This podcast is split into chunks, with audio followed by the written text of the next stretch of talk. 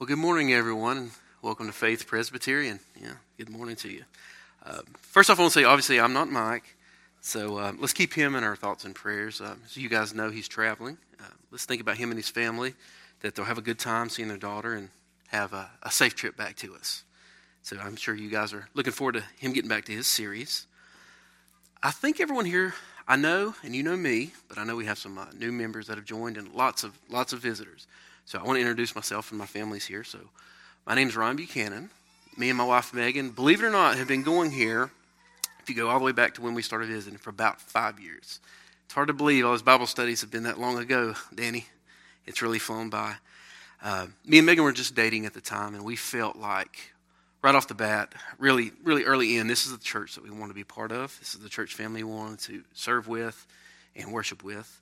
But it was important that we do this as a family, so we waited until January 2019. We were married, and first thing we did as a family is join this church. It was a great decision. We thank God for leading us here, and He saw fit to increase our family. And in December 2020, Eleanor Ruth came, and a few months later, she was baptized into this church. So she's a covenant child, and that's a special time for anyone, but especially someone that comes from a non-reformed background, as me and Peter were talking about earlier.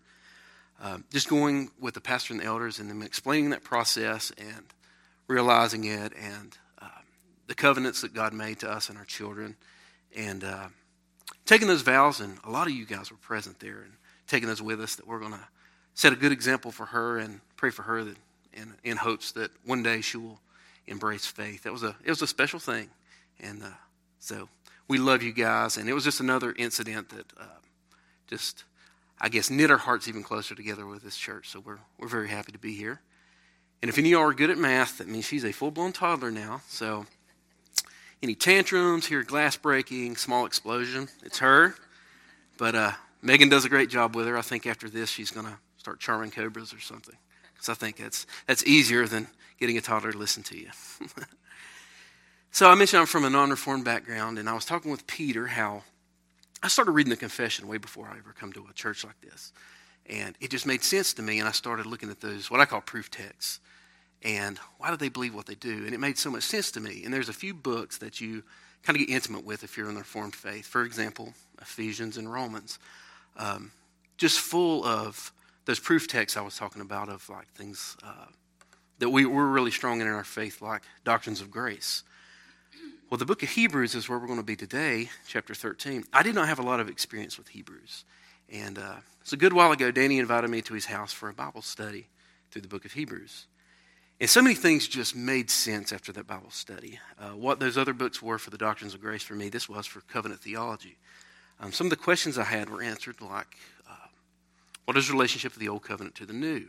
How does the new church relate to the old church? How does Christ relate to the old covenant? How did he fulfill it? What is my relationship with Abraham? That's even covered in there. So it was a great book, and I've read through it many times. I was reading through it again when Danny contacted me and asked if I would fill in for Mike.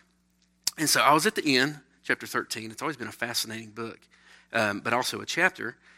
And so I thought, I'm just going to do a little deeper dive into this, see kind of what I can find, read after some commentators, see what these verses are referring to elsewhere, and I'll see what I find, and I'll come and kind of present it to you today. So we're just going to do a little Bible study of Hebrews 13. So I'll go ahead and pray for us, and then we'll get started, okay? Father, Son, and Holy Spirit, you are a great triune God.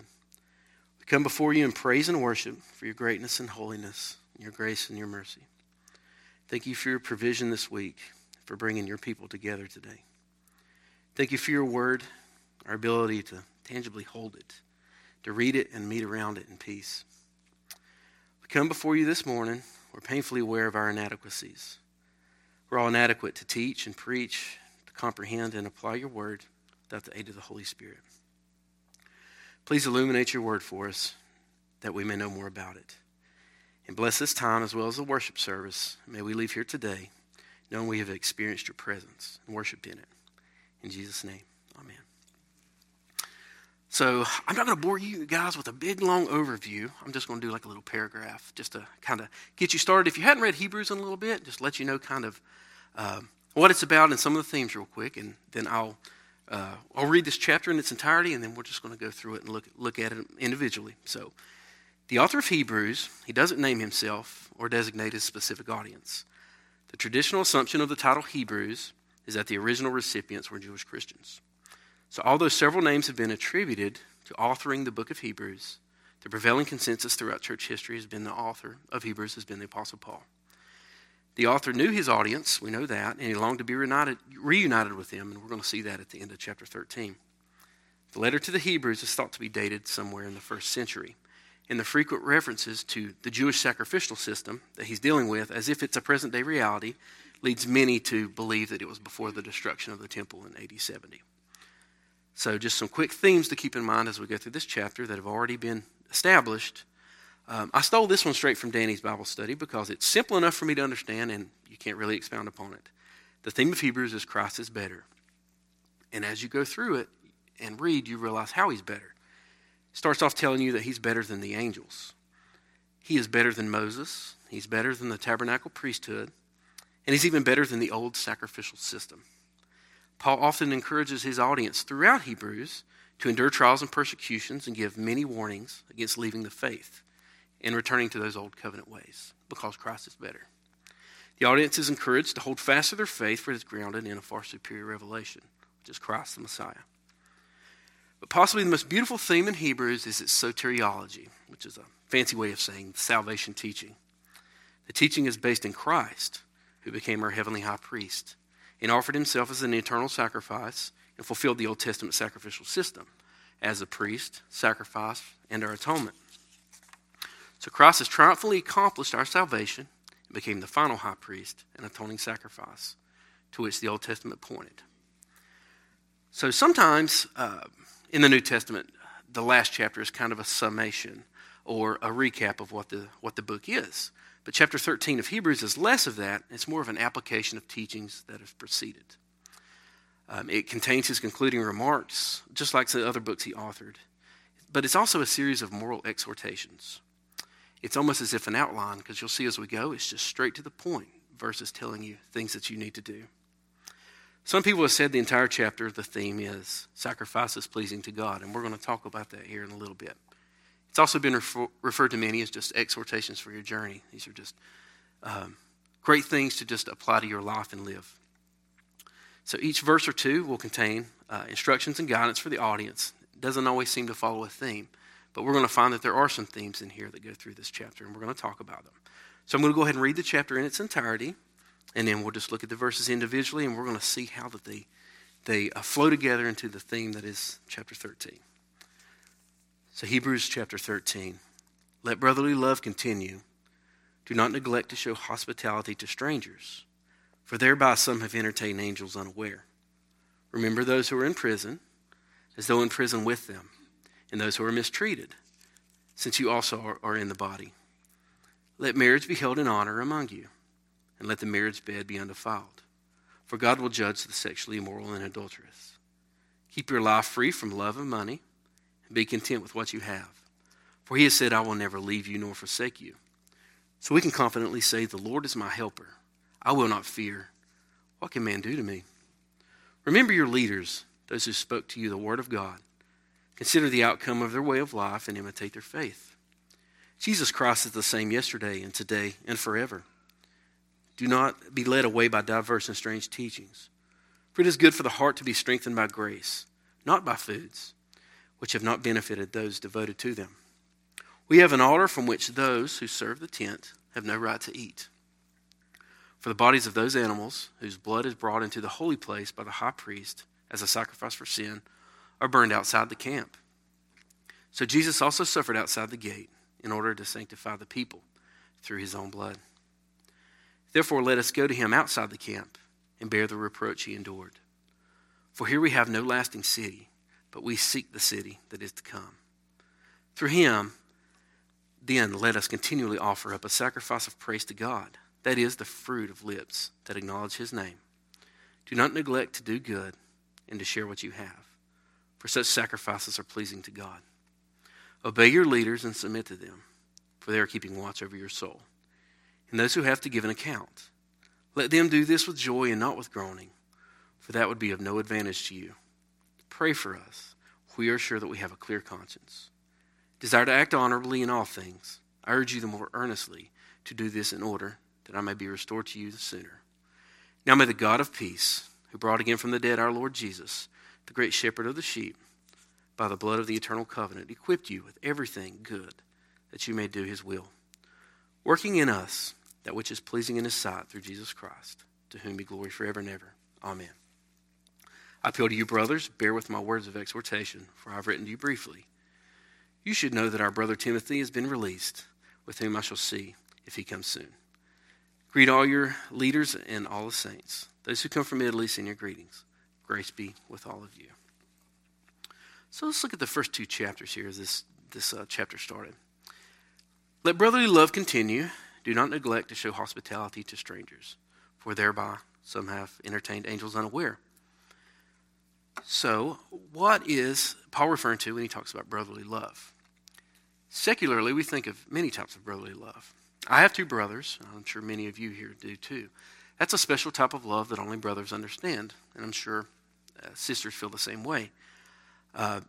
Most of you probably don't know this. I don't talk about it a lot, but I'm a war veteran, and I think of the brotherly love I have with those guys, and that is something that I can't even explain to you if you have not experienced it.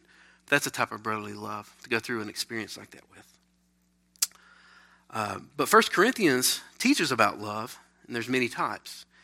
It tells us that faith, hope, and love, out of those the greatest is love. But here in Hebrews 13:1, the word used for love in our modern translation is Philadelphia, or fraternal love. He's not referring to the city, of course, Philadelphia, or the wonderful cream cheese that's named after Philadelphia, although cheese might be my love language, but a different type of love. It consists of the Greek word philos, which means love, and adelphos, which means brother. So Paul is referring to brotherly love within the church, the type of love that we all have, we all share.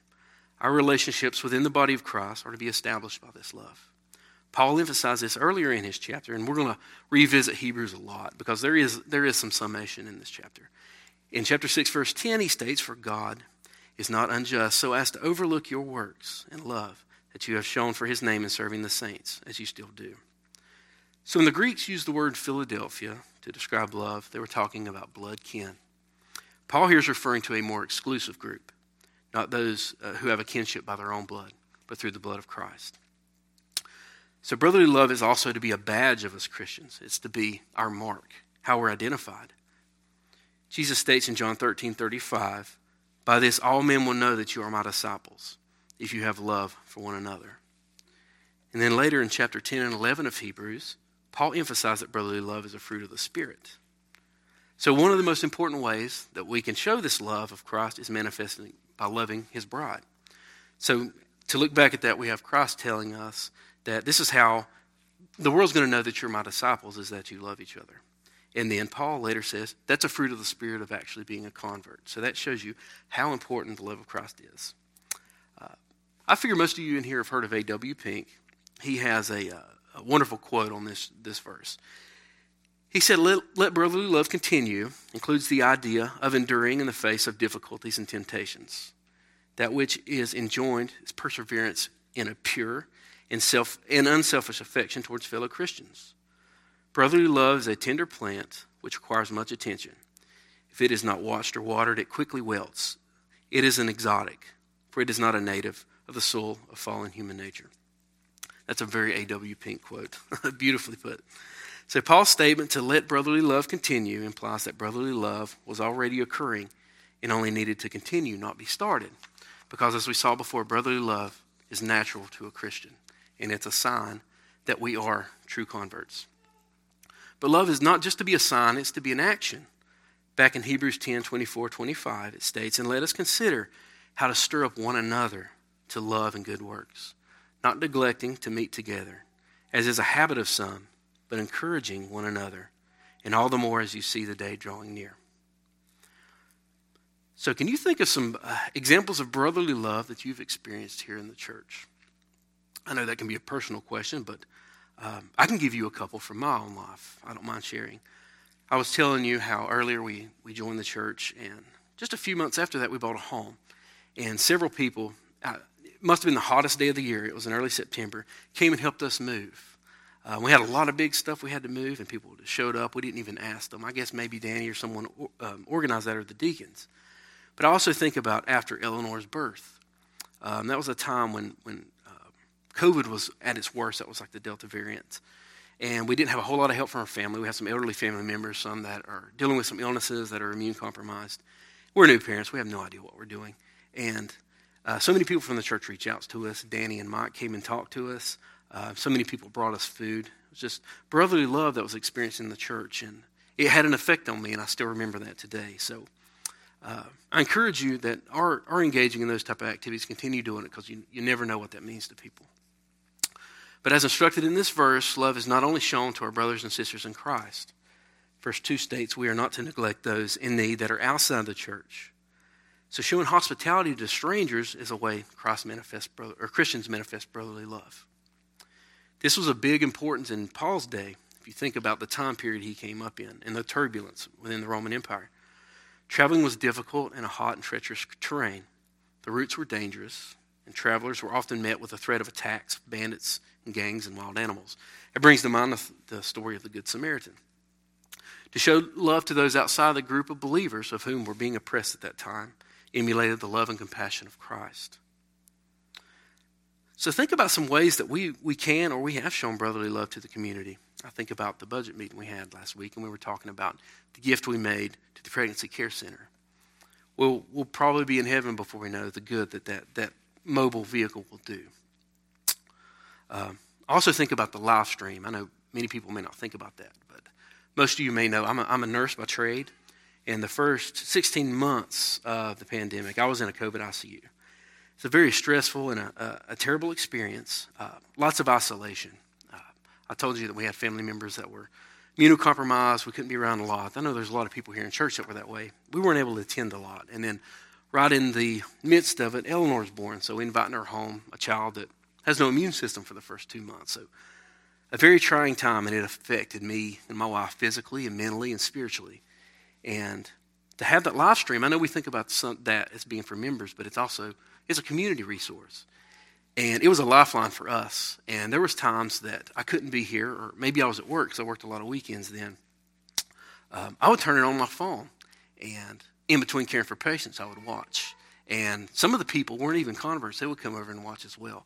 And so they were getting to hear the gospel. And it was an amazing resource that I knew that no matter where I was or what I was doing, even though I couldn't be under the same building with my fellow church members, we could lift up our hearts and worship God. And so that's a community resource. That's a way of showing brotherly love. I think of those. That made me also more empathetic to those that are sick and can't be here too. And I know a lot of them look at our live stream. I know my brother, he has people in his church. He lives up in Maryland. They like to look in on our live stream too. So we never know the good we're doing in the community by making that resource available. So that's some examples of brotherly love and some ways that we have affected our community. And I do like that we always have in our budget as well from last week, ways and money set aside that we can be an outreach to our community. So another example of brotherly love I want to tell you guys about, I read. It was an amazing story. It took place in the early church. There was a great plague that was rampant in Alexandria during the reign of Gallienus. That panic quickly spread, and we kind of know how that is. We've lived through that. And the affected in this city were driven out, had no resources for medical care. The Alexandrian Christians acted in stark contrast to this with their treatment of the afflicted. The bishop in that town described their actions. This is a quote from him. "The Christians, in the abundance of their brotherly love, did not spare themselves, but mutually attended each other. They would visit the sick without fear, and ministering to each other for the sake of Christ, cheerfully gave up their lives with them. Many died after their care had restored the others to health. Many who took the bodies of the Christian brethren into their hands and bosoms and closed their eyes and buried them with every mark of attention soon followed them in death." End quote. That's an amazing story of Christian love. So in our time, showing the love of Christ to those we encounter in our day-to-day activities sets a good example of how a Christian should interact with the world. And this will many times open the door to share the gospel. As I said before, just turning on that live stream, and everybody wanted to see. They couldn't believe churches are meeting, and they would get interested, and they would listen, and I would turn it up, and they would get to hear the gospel. And at the end of verse 2 cautions, you may be ministering to messengers from God. Does anybody, does that give you any examples you can think of just right off the bat of this happening in Scripture? I know there's a few famous stories. I immediately thought of Genesis 18. So remember Abraham, he ministered to three strangers, and of course that's in quotes because they weren't strangers. But they were to him at the time. He gave them food and water, and he washed their feet. These messengers of God then proceeded to tell him that he would be a father. Well, if you know Abraham, him and his wife were very old. And that was a shocking revelation. This brought about a famous chuckle from Sarah. Of course, the messengers heard that, and she denied it, and then she had to own up to it. But that laughter resulted in the name of their son. And through Abraham and his son and lineage, God established a people unto himself. And then, as you go on through that chapter, I won't get into this example, but Lot also had, quote, visitors that were also angels. So it does happen. So that's something to think about. I don't know if that's ever happened to me personally, but it could have. So that's definitely something to keep in mind. You never know who that person is that asks you for help is. Before we move on from the brotherly love portion of this, I just wanted to give you this. Have any of y'all ever read any of John Owen, Puritan theologian? I'm really not smart enough to be reading his stuff, but I like to read it anyway. Just something to take from this. He warns of some reasons that brotherly love may start to wane. Reasons include self-love and love of the present world. You know, we're torn between two places, as Paul said. Lust in the hearts of men, and also the ignorance of the true nature of grace. So the phrase, let brotherly love continue, is not only a command, but it's a challenge to all of us. To fight against our selfish pursuits that rob us of our concern for our brothers and sisters in Christ. So we'll move on to verse number 3. It says, remember those who are in prison, as those in prison with them, and those who are mistreated, since you also are in the body. So I know that meant something different then than it does now, but we do have Christians that are imprisoned all over the world, and we definitely need to remember them. It says another way for us to manifest brotherly love is to show sympathy for those who suffer. Remembering those in prison is a common theme in the New Testament. So if you go back to Matthew 25, that speaks of the final judgment where the Son of Man sits on his throne and separates the sheep from the goats. Christ states in verse 36, I was naked and you clothed me. I was sick and you visited me. I was in prison and you came to me. Later in Acts 28, that recounts Paul being visited by fellow Christians when he arrived in Rome. And then earlier in Hebrews 10, there's a lot of references back to Hebrews 10. Paul exhorts the Hebrew audience for having compassion on those who are in prison. So I know it's hard for us as Christians in the United States right now to put our mind in what those Christians were facing. We may not face that same persecution yet here, but it may be coming, as those that did in the first century. But we still have an obligation to care for those imprisoned believers, both here and abroad. Although we may still enjoy the blessings of religious freedom here in the U.S., many Christians throughout the world right now are facing horrific persecution just for meeting as we did this morning in peace and liberty. So may this verse renew our compassion and dedication to pray for those that are persecuted, our fellow brothers in Christ. Also, even though it's not mentioned in this, it's a good thing to remember. We do need to minister to the non-believers that are in prison as well. I saw this statistic a while back, and I looked at it again just to verify it, and it is correct. This may be shocking to some people, but in the United States, we lead the entire world in the number of incarcerated prisoners. Although we barely make up 5% of the world population, we represent almost 25% of all those incarcerated prisoners. So what that means to us is we have our own mission field here, and it is the prison population. So while we are, according to verse 3, to remember those believers that are in prison, and I know that was a big thing in his day, let's also remember those non-believers and those ministries that are reaching out and sharing the gospel to those that are imprisoned. So the second part of this verse, and this was an interesting part to me because I was telling you I have a medical background. So what do you believe Paul is referring to in regards to the relationship of the mistreatment of prisoners and the body? You know, we always think about, you know, the body of Christ and things like that, but that was kind of a new concept to some of those new Christians. They didn't know really how to think about that. But Paul does instruct us to act as a body when others are mistreated. So to me, just in my line of work, that refers to a body's response to trauma. We're talking about caring for those hurting believers. So let's use an example that we can all understand. Everybody in here has stumped your little toe. I think it's probably one of the top 5 most painful things you can go through. I'm making that up, but it is really bad. So that seems to be an isolated event, right? You stumped your little toe, no big deal. But yet, you know why you know it hurts? Because there's a signal sent to your brain and your body, or your brain tells your body, hey, something's going wrong here. So then your body almost immediately starts sending fluid and healing enzymes to try to heal that area. That's what swelling is. So this is a challenge to the body of Christ, to act accordingly when your fellow believer is hurting. Let's help them out, even if it's the smallest member that's the furthest away, like the little toe, because if you hurt it, it's going to let you know. So let's take this analogy just a little bit further. I know we have some kids here. They may have not experienced this, but most of us adults have experienced being burned, touching something that's hot.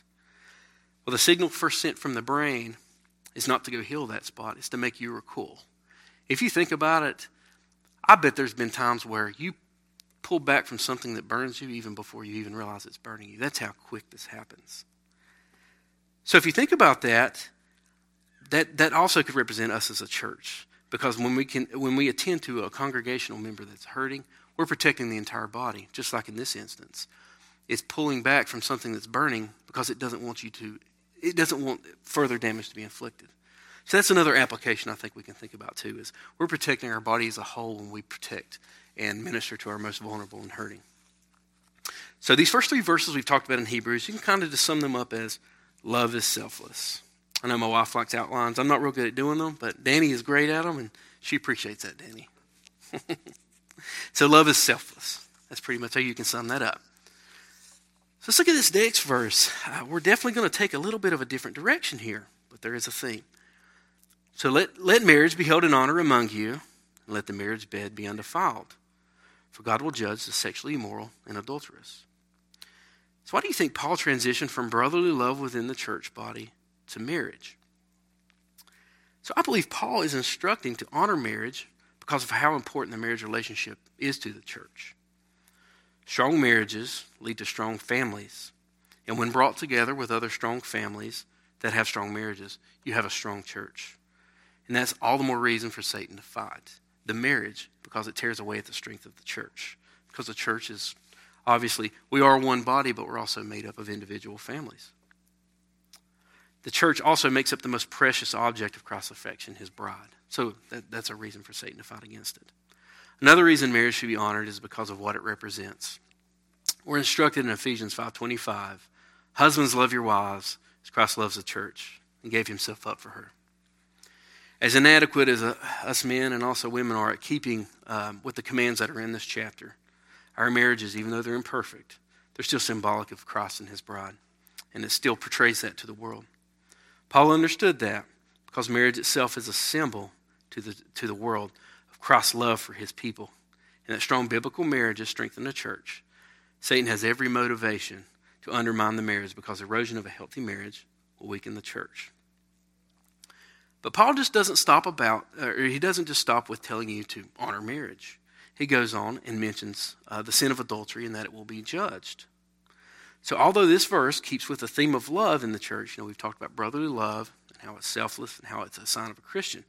Verse 4 is placing boundaries on love where the other verses will extend it. So this verse is simple and straightforward, and we can all understand it. Honor your marriage and the marriage of others in the church. Do not break the vows of marriage, or God will judge that behavior. I know we all have different besetting sins that we struggle with and are tempted by, but adultery, per the scriptures, is especially horrendous in the sight of God, and it must be guarded against. It's not only a violation of a solemn oath that we took before God and before the witnesses that were at the ceremony, but as we said before, it's a perversion of what marriage is supposed to signify, the relationship of Christ and his bride. I know there are Christians out there that have struggled with this sin, and we know per Romans 8:1 that you're promised forgiveness if you're repentant, and there are no condemnation for those who are in Christ. Paul also warns back in Hebrews 10 again, this is verse 26, that if we deliberately continue in sin, and this is any sin, not just this one, after the knowledge of the truth, that the offender is most likely not a true believer, and they will bring judgment upon themselves. So Paul is reemphasizing that adultery will be judged. It should be a warning to all those married in the church of how sacred this relationship is to God. So we can sum this verse up by saying, love is faithful. So let's take another turn with Paul. So we went from brotherly love to marriage, and now we're going to talk about money. So verse 5 and 6, keep your life free from love of money, and be content with what you have, for he has said, I will never leave you nor forsake you. So we can confidently say, the Lord is my helper. I will not fear. What can man do to me? So there's a lot in these two verses, so we'll start with the first phrase here. Is there a connection that Paul's trying to make between brotherly love and marriage and greed? Kind of seems like three different things. But Paul is continuing with the previous thought of forbidden love by discussing another temptation that we all either have faced or will face. That's the love or lust towards money. This verse is about making an idol out of wealth. So I'm sure many of you are thinking about the passage about the rich young ruler that is in Mark 10. That's what first came to my mind when I was reading this. So in this instance, money became an idol to this rich young ruler, and it kept him from following Christ. It was the stumbling block that kept him from true faith in Christ. Money became his god and caused him to reject God. This principle was expounded upon by Jesus in Luke 16:13, when he stated, "You cannot serve two masters, God and money." I found an interesting quote by Charles Spurgeon. I'm sure most of you probably know him. He said that covetousness is actually the vilest of all the vices we have. He said, because it's the opposite of God's nature, because he is merciful, full of grace and love. So as we come on down the verse, there's a phrase, be content with what you have. This reminded me, and maybe some of you, of Exodus 20 and the Decalogue, particularly those commandments against other gods and stealing and coveting. But having a love for money is often a symptom of another sin, as this verse states. It's a lack of contentment. 1 Timothy 6:6-8 says, but godliness with contentment is great gain. That's the gain we should be going towards, not monetarily. To continue that verse, for we brought nothing into the world and we cannot take anything out of the world. But if we had food and clothing, with these we will be content. So then the end of this verse says, I will never leave you nor forsake you. Is that related to money? That seems almost like a phrase that's a little bit out of place. But in this portion of verse 5, Paul is actually, and I didn't realize this till I was studying this chapter, he's actually quoting Joshua 1:5. In Joshua 1, God has just revealed to Joshua that Moses was dead and was commanding him to lead his people into the promised land to take what God had promised them.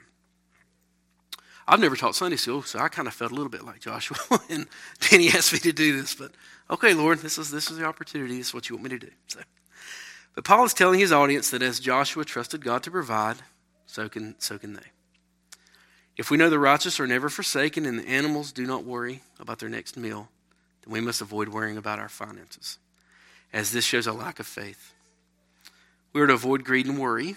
We need to work hard and save for tough times and give out of our abundance, but always trust in God and cling to his promises to provide for his people. So in verse 6, Paul reverts back to the Old Testament to emphasize his point, here by stating Psalm 118, verse 6, the Lord is my helper, I will not fear. What can man do to me? If you go back and study that psalm, that deepens the meaning of this verse for you significantly. Because Psalm 118 is not about finances, which we already discussed. That's not a thing we should worry about. This is talking about, especially in verse 5, about God's enduring love, his protection, his strength, and his salvation. So if these supernatural gifts that we ask God for and we know he's going to provide for us are promised out of God's providence, we have no need or right to worry about any material things. Let's look at verse 7. So if we have any leaders in here, elders or deacons, I know verse 7 and then we'll get on to 17 are some pretty tough verses for you. I know as we were going through our training, this was one of the first things that Mike had us to read out of this chapter. So verse 7, remember your leaders, those who spoke to you the word of God, considering the outcome of their way of life and imitate their faith. So here Paul's talking about speaking the word of God. It's of the utmost importance to Paul. It is his life's work. But he also addresses it very often. Verse 7 is one of two verses, as I just said, that we're going to deal with people that are teaching the word. What do you think Paul means when he refers to those who speak the word of God? That, of course, can be preaching and teaching. A lot of the commentators that I looked at that were talking about this verse also believe that he's not only talking about that, but he's referring to those that are giving doctrinal instruction. So that's how important this is to him as well. Because back in Hebrews 6, Paul challenges his audience to leave the elementary doctrines of Christ and move on to more weighty theology. And then here in verse 7, he's referring to those who will be instructing the congregation in these doctrines. So I was saying that these are tough verses for elders or deacons, but yeah, he's talking to the people that are under them. But here he actually has a secondary audience, and we'll see that in chapter 17 as well. In our modern vocabulary, we might would say that Paul's being a little passive-aggressive because he's really talking to this group over here while addressing this one. By this, what I mean is he's addressing the audience of the Hebrews, but he's really challenging their leaders. Paul is calling the leaders to live such a life that its very outcome is a confirmation of their teaching, and that their faith should be such that it is an example to be followed and imitated by others. That is a weighty thing to consider. In Paul's letter to Titus, he expounds on this in chapter 2, verse 7 and 8. He says, "Show yourself in all respects to be a model of good works, and in your teaching show integrity, dignity, and sound speech that cannot be condemned, so that an opponent may be put to shame, having nothing evil to say about us." So this verse, it's really a prayer to anyone that's in those positions. I know as I stand before you today, it's mine, and I'm sure anyone that stands and teaches or preaches in the future feels the same way. We want to be a good example, be honest to God's word, and always be doctrinally sound in anything we say in front of the congregation, whether it be corporately or privately. And to those who sit under that teaching and preaching, listen intently, be Bereans, and search out the gospel that is being taught. For if you're supposed to follow and emulate the lives of those who speak God's word to you, you must ensure that what you're teaching is scripturally sound. So that's your responsibility as well. It's not just on the leaders. And so for those church leaders we have in here, you get a little break till we get to 17, and then it gets a little worse. So let's move on to something a little better here. Jesus Christ is the same yesterday and today and forever. Verse 8 is not only a great transition from a very convicting passage to us all, but it's one of the greatest truths we find in all of Scripture. This is a theme seen throughout both Testaments of Scripture. I did just a quick search of this and found over 100 verses about God always being the same, staying the same, or Him being eternal. I'll give you just a few of them that really stood out. Malachi 3:6, "For I, the Lord, do not change. Therefore you, O children of Jacob, are not consumed." Revelations 1:8 states, "I am the Alpha and Omega, say the Lord God, who is and who was and who is to come, the Almighty."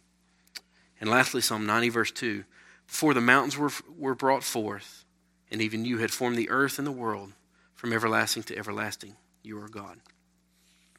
But this is kind of a disjointed statement. We were just talking about elders and the responsibility of the congregation. How does this fit within here? By the way, just a side note, I was reading after this commentator, and he was talking about how for the first several years he studied Hebrews, he thought this was the most disjointed chapter he'd ever read. It just was kind of a hodgepodge. And then he finally started seeing some themes, so I'm like, all right, I can sympathize with that. So here's how this all goes together, though. Some commentators think this verse refers to some previous passages in Hebrews about Jesus being the same yesterday and today. Hebrews 1:2-4, Hebrews 4-7, Hebrews 4, verse 7, I should say, are some that come to mind. Also Hebrews 10:12. "But when Christ had offered for all things a single sacrifice for sin, he sat down at the right hand of God." So this verse affirms to us that Christ alone is worthy of his position as a high priest and the Son of God because he is unchanging and everlasting. But I believe there is an application back to verse 7, not just through the chapter. We're taught to follow the examples of our leaders. Yet only leaders that are following Christ can meet that criterion. Christ is our unchanging rock. He's our immutable hope, and he's our firm foundation that we and our leaders can all trust. Also, leaders will pass from the scene, but God is unchanging, and he's going to continue to raise leaders who will provide sound teaching and examples for all of us to follow. So let verse 7 and 8 remind us to be frequently praying for our leaders, as well as putting our hope and faith in an unchanging Christ. So let's look at verse 9-11. This kind of goes along with the theme of teaching. "Do not be led away by diverse and strange teachings, for it is good for the heart to be strengthened by grace, not by food, which have not benefited those devoted to them. We have an altar from which those who serve the tent have no right to eat. For the bodies of those animals whose blood is brought into the holy places by the high priest as a sacrifice for sin are burned outside the camp." So what is our relationship of verse 8 to verse 9? Well, verse 9 here is warning the audience about being led astray by false teachers and doctrines. As stated back in verse 8, Christ is everlasting and he's unchanging. We know from John 1:1 that in the beginning was the Word, and the Word was with God, and the Word was with God. So God and his Word are everlasting. with this assurance that the triune God is unchanging and that his word was with him in the beginning, we can rest assured his word is also unchanging. Therefore, any teaching that deviates from God's word and sound doctrine, we must not entertain. This is also a challenge, as before in the other verse, to search out the scriptures for ourselves. We have to know sound biblical doctrine to be able to identify false teachers and their doctrines. So right in the middle of this verse, Paul starts talking about food. Some of y'all might be thinking about that right now. As for the reference to food, what is he talking about? Well, he is once again emphasizing that Christ is better than the old sacrificial institution in every way. And we were talking about that as we started. The special ceremonial food no longer holds any spiritual benefit. And the Christian altar is better than the food of the tabernacle. I mentioned John Owen earlier. He was talking about this when he was commentating this verse. And he said that the food referred to the food offered on the altars in the Jewish religion. To render that food offering of no benefit was to render that altar and that entire sacrificial system of no benefit as well. So Hebrews, in a way, is very controversial when you think about that. His audience, they were following Christ, and then they were going through this persecution, and they were thinking about going back to the old ways. And Paul here is saying that that's passed away. That is of no good. It's of no value to you. Follow Christ. Verse 11, we're not going to touch on that really because we're going to go into that in depth once we move on. But it's referring to the high priest taking flesh and skin and dung of the animals, sacrificed on the Day of Atonement outside the city of the burn. So we're going to get into that here, verse 12 through 15. So I'll read that. So Jesus also suffering outside the gate in order to sanctify the people through his own blood. Therefore, let us go to him outside the camp and bear the reproach he endured. For here we have no lasting city, but we seek the city that is to come. Through him, then let us continually offer up a sacrifice of praise to God. That is the fruit of lips that acknowledge his name. So we were just talking about how Christ is better. Here we're talking about how Christ is better than the former high priests. In the rest of Hebrews, Paul states that Christ is better, and this is the theme here in verse 12. The high priest, after placing the blood on the altar, had to take the rest of the carcass outside the city gates to burn. That burnt flesh was a sin offering. It was loathsome in God's sight. Christ, who is a more excellent high priest and sacrifice, went to the place of those sacrificial animals, Golgotha. That was outside the gates of Jerusalem, which is symbolic here when we see in the old sacrificial system. Christ became that loathsome sacrifice for us by taking upon himself our sin. But unlike that bull that the high priest took out, his blood provided atonement and forgiveness and rendered his people redeemed. I mentioned C.H. Spurgeon earlier. He has such great quotes in his commentary on this. I wanted to throw one more in here about this verse. He says, when he was delivered into the hands of the Romans, they did not have a place of execution within the city, but one outside the camp, that by dying outside the gate, he might be proven to be a sin offering for his people. So where that previous verse we just talked about could be a little confusing, why is he talking about food? Why are we talking about going outside the gate? It makes perfect sense. He's fulfilling that prophecy. As they took the sacrifice, the blood stayed inside on the altar. They took it outside. Christ went outside to prove that he is the true and final sacrifice for us. We're also in this verse, we're challenged to bear Christ's reproach. 1 John 2:28 says, and now little children abide in him, so that when he appears, we may have confidence and not shrink from him in shame at his coming. Previously in verse 6 of this chapter, John instructed that one who says he abides in him ought himself to walk in the same manner as he walked. 1 Peter hits on this topic. He reminds us that as Christ suffered, we are also to follow his example. And then finally in 1 Corinthians 11, we're challenged to be imitators of Christ. So for us to fulfill this, we are to identify in Christ's reproach as much as we do in his triumphant resurrection. That's another reason why I think that our Good Friday service is so important. The resurrection is something that we take great joy in, and we should thank God for it, but we should always set aside a little time to bear Christ's reproach. That was my thought when I read through this. I was like, I feel like that's exactly what we're doing. We're taking time to bear Christ's reproach. Some commentators have even suggested that verse is the main topic of the entire chapter 13 of Hebrews. We are called to go outside that camp and identify with Christ's reproach, leaving behind the world system and practices. Some think Paul may be actually recalling Christ's words here as well back in Matthew 16, when he commands those who want to follow him to deny themselves and take up their cross. That's something to think about. Christ went outside the gate with his cross, and he's telling his followers to take up their cross. Another application is Jerusalem was the center of Judaism. The audience in the Hebrews must go outside their former religion and embrace Christ as their true Messiah. This one's a little different. Others have also suggested that the verse refers in some way to partaking in the Lord's Supper. And others say that they think this is a stretch. So I know that Mike, he wears a lot of hats here, and he's our resident expert on the sacraments. So that'd be a great question to hit him with right when he comes home. It's like, do you think this has anything to do with the Lord's Supper? I don't have anything for you but Mike. So Paul emphasizes here in verse 14 that Christians will always be sojourners in this world, never putting down roots and always longing for our heavenly destination.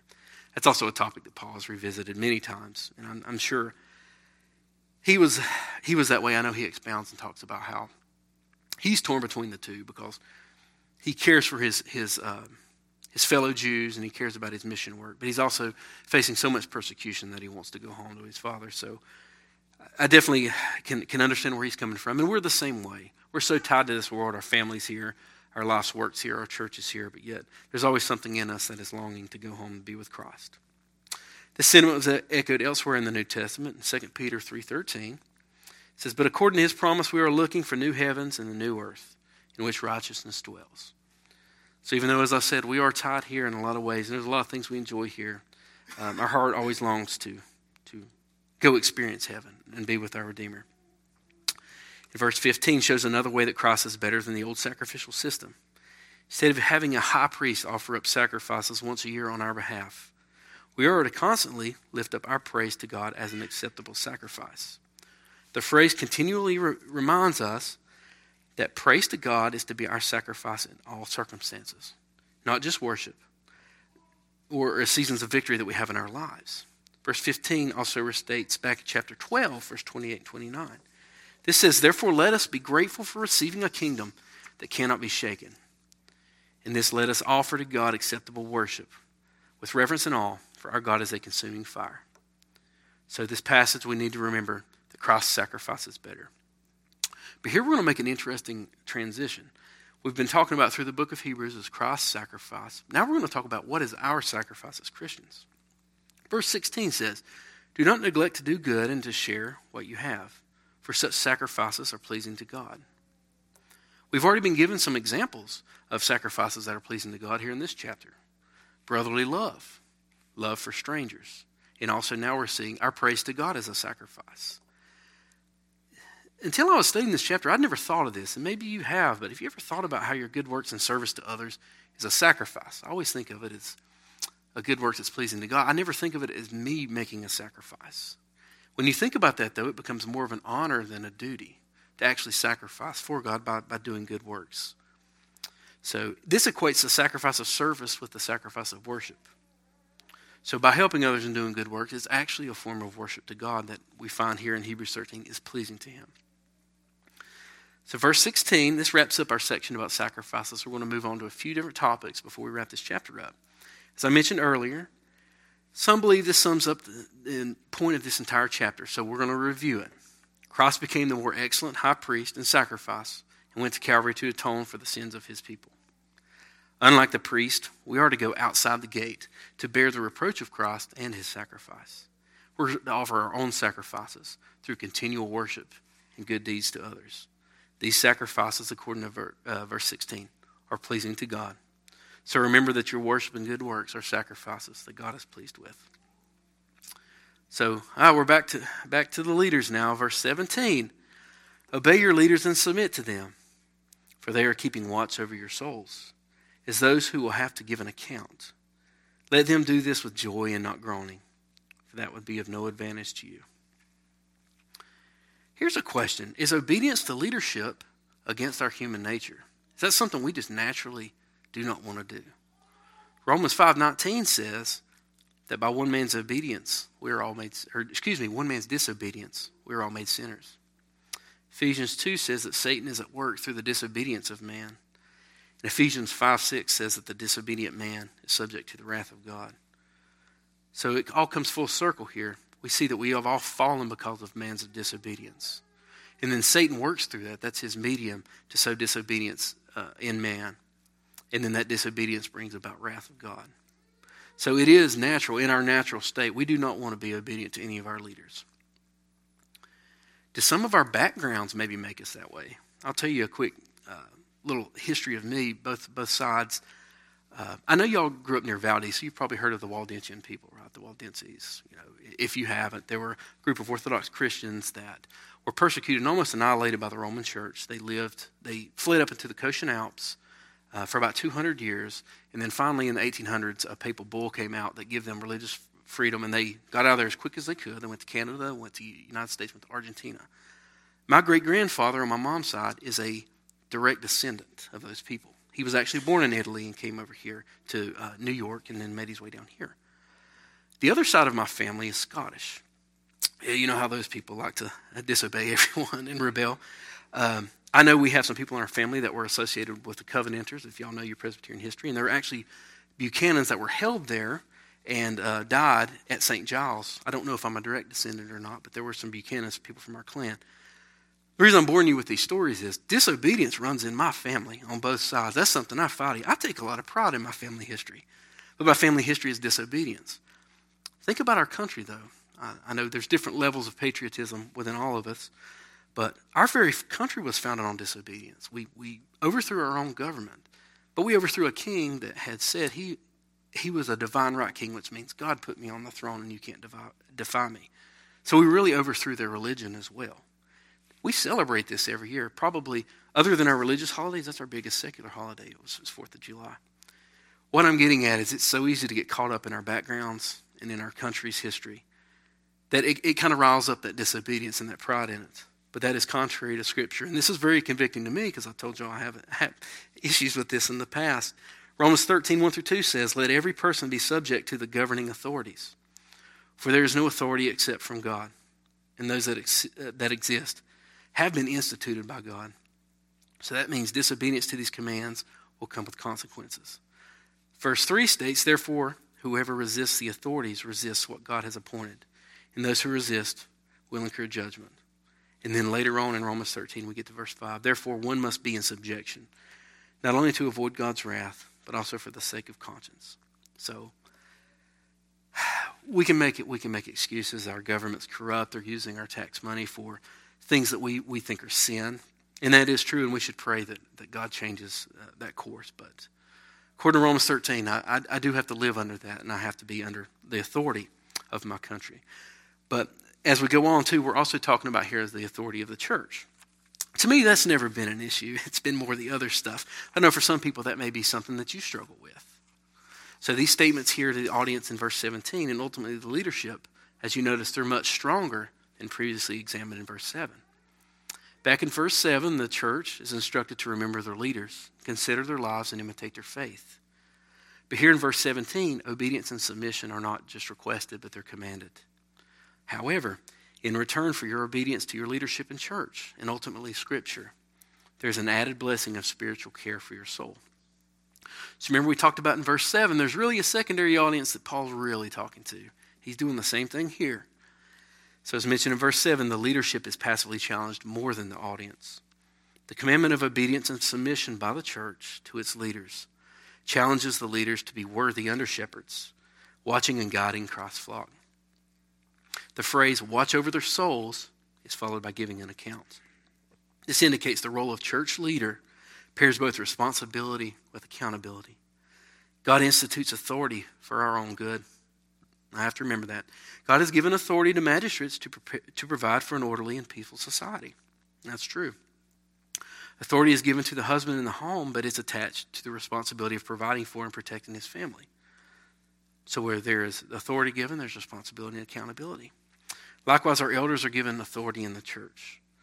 But with that responsibility comes more accountability that's required of them because of that authority.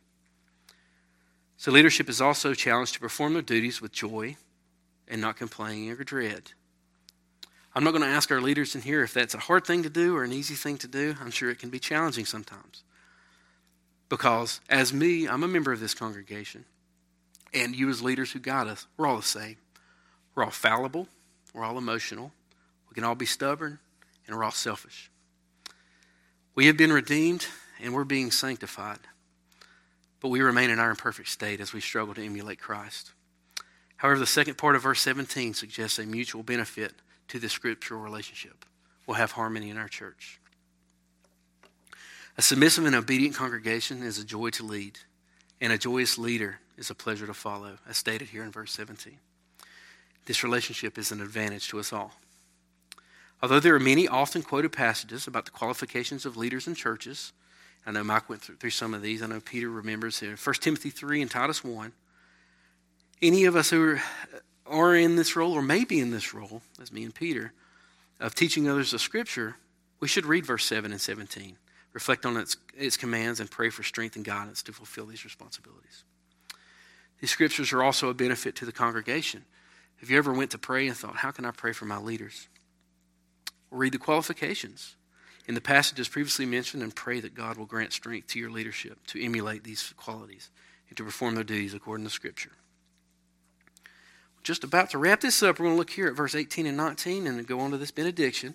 So pray for us, for we are sure that we have a clear conscience, desiring to act honorably in all things. I urge you the more earnestly to do this in order that I may be restored to you the sooner.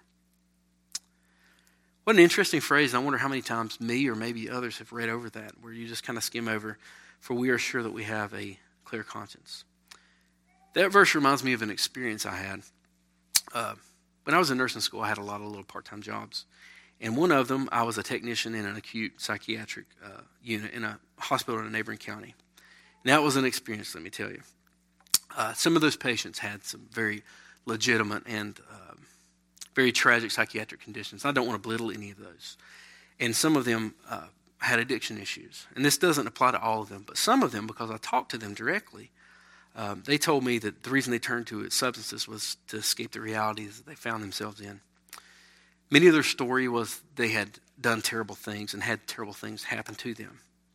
And it caused irreparable damages in their relationships with their families. And those substances were the only form of relief from and helped quell their guilty conscience. So Paul's stating that he had a clear conscience. That's one of the most precious things on earth. No medication or self-help book can achieve this for you. The only way to know peace is to know the Prince of Peace. And as Christians, we're challenged here to strive for a clear conscience like Paul by daily confessing our sins, meditating on God's word, and claiming and holding to his promises. Having a clear conscience also refers to not being subject to the accusations of others. 1 Peter 3:16 says, having a good conscience, so that when you are slandered, those who revile your good behavior in Christ may be put to shame. Imagine that. Imagine living such a life that we're not susceptible to false accusations because no one around us would believe them. That's a weighty challenge for sure. That is definitely something that we want to obtain. One point to make about verse 19 before we move on to the end is Paul's request for prayer is that he may be restored to them sooner. This is just a footnote, but that is why, as we mentioned earlier, they believe that not only Paul was the author of Hebrews, but that he knew his audience already because he wanted to be restored to them again, and he may have had some kind of pastoral relationship with them. So we're going to finish with this one of the most beautiful benedictions of all the Bible. I'm sure you've all read it many times and heard it. Now may the God of peace, who brought again from the dead our Lord Jesus, the great shepherd of the sheep, by the blood of the covenant, equipped you with everything good that you may do his will, working in us that which is pleasing in his sight through Jesus Christ, to whom be glory forever and ever. Amen. As in many books and letters in the New Testament, Paul ends the letter to the Hebrews with this benediction that invokes God's blessing on the congregation it was written to, as well as those readers that will come thereafter. Of all the names and descriptions of God listed in the Scripture, and there are many, Paul chooses to use the title, God of Peace. Paul invoked the blessing of the God of Peace in other letters as well. He made multiple references to this in Romans, in Philippians, and in 1 Thessalonians. As mentioned before, the peace of God is the only application that can be applied to the short and troubled life of man to achieve a clear conscience we learned about back in verse 18. Paul then attributes to God, to the God of peace, the act of bringing Jesus Christ back from the dead. Here Paul is re-emphasizing the power of God previously discussed in Hebrews. Back in Hebrews 5, verse 7, Paul discusses Jesus offering up prayers and supplications to him who is able to save him from death. Then in chapter 7, verse 16, Paul once again compares Christ to Melchizedek, stating that his qualification to become priest was not based on any legal requirement, but by the power of his indestructible life. So in summation of Hebrews, Christ is better in every way. So I told you this is one way that people put this is just 13 is an exhortation for your journey. So I'm just going to go through those points really quick and we'll be finished. So as Hebrews 13 teaches us, and we have just covered, continue in brotherly love that is selfless and faithful. Let that love portray Christ to the world. Honor your marriage and the marriage of others. Resist greed. Follow and emulate your godly leaders. Forsake the world to follow Christ, but keep your focus on heaven. Offer up sacrifices. The sacrifices are your worship, your love, and your good works. And strive to have a clear conscience by being blameless among men. That's all I got, and I think our time is finished. So John Avery, would you mind closing us in prayer?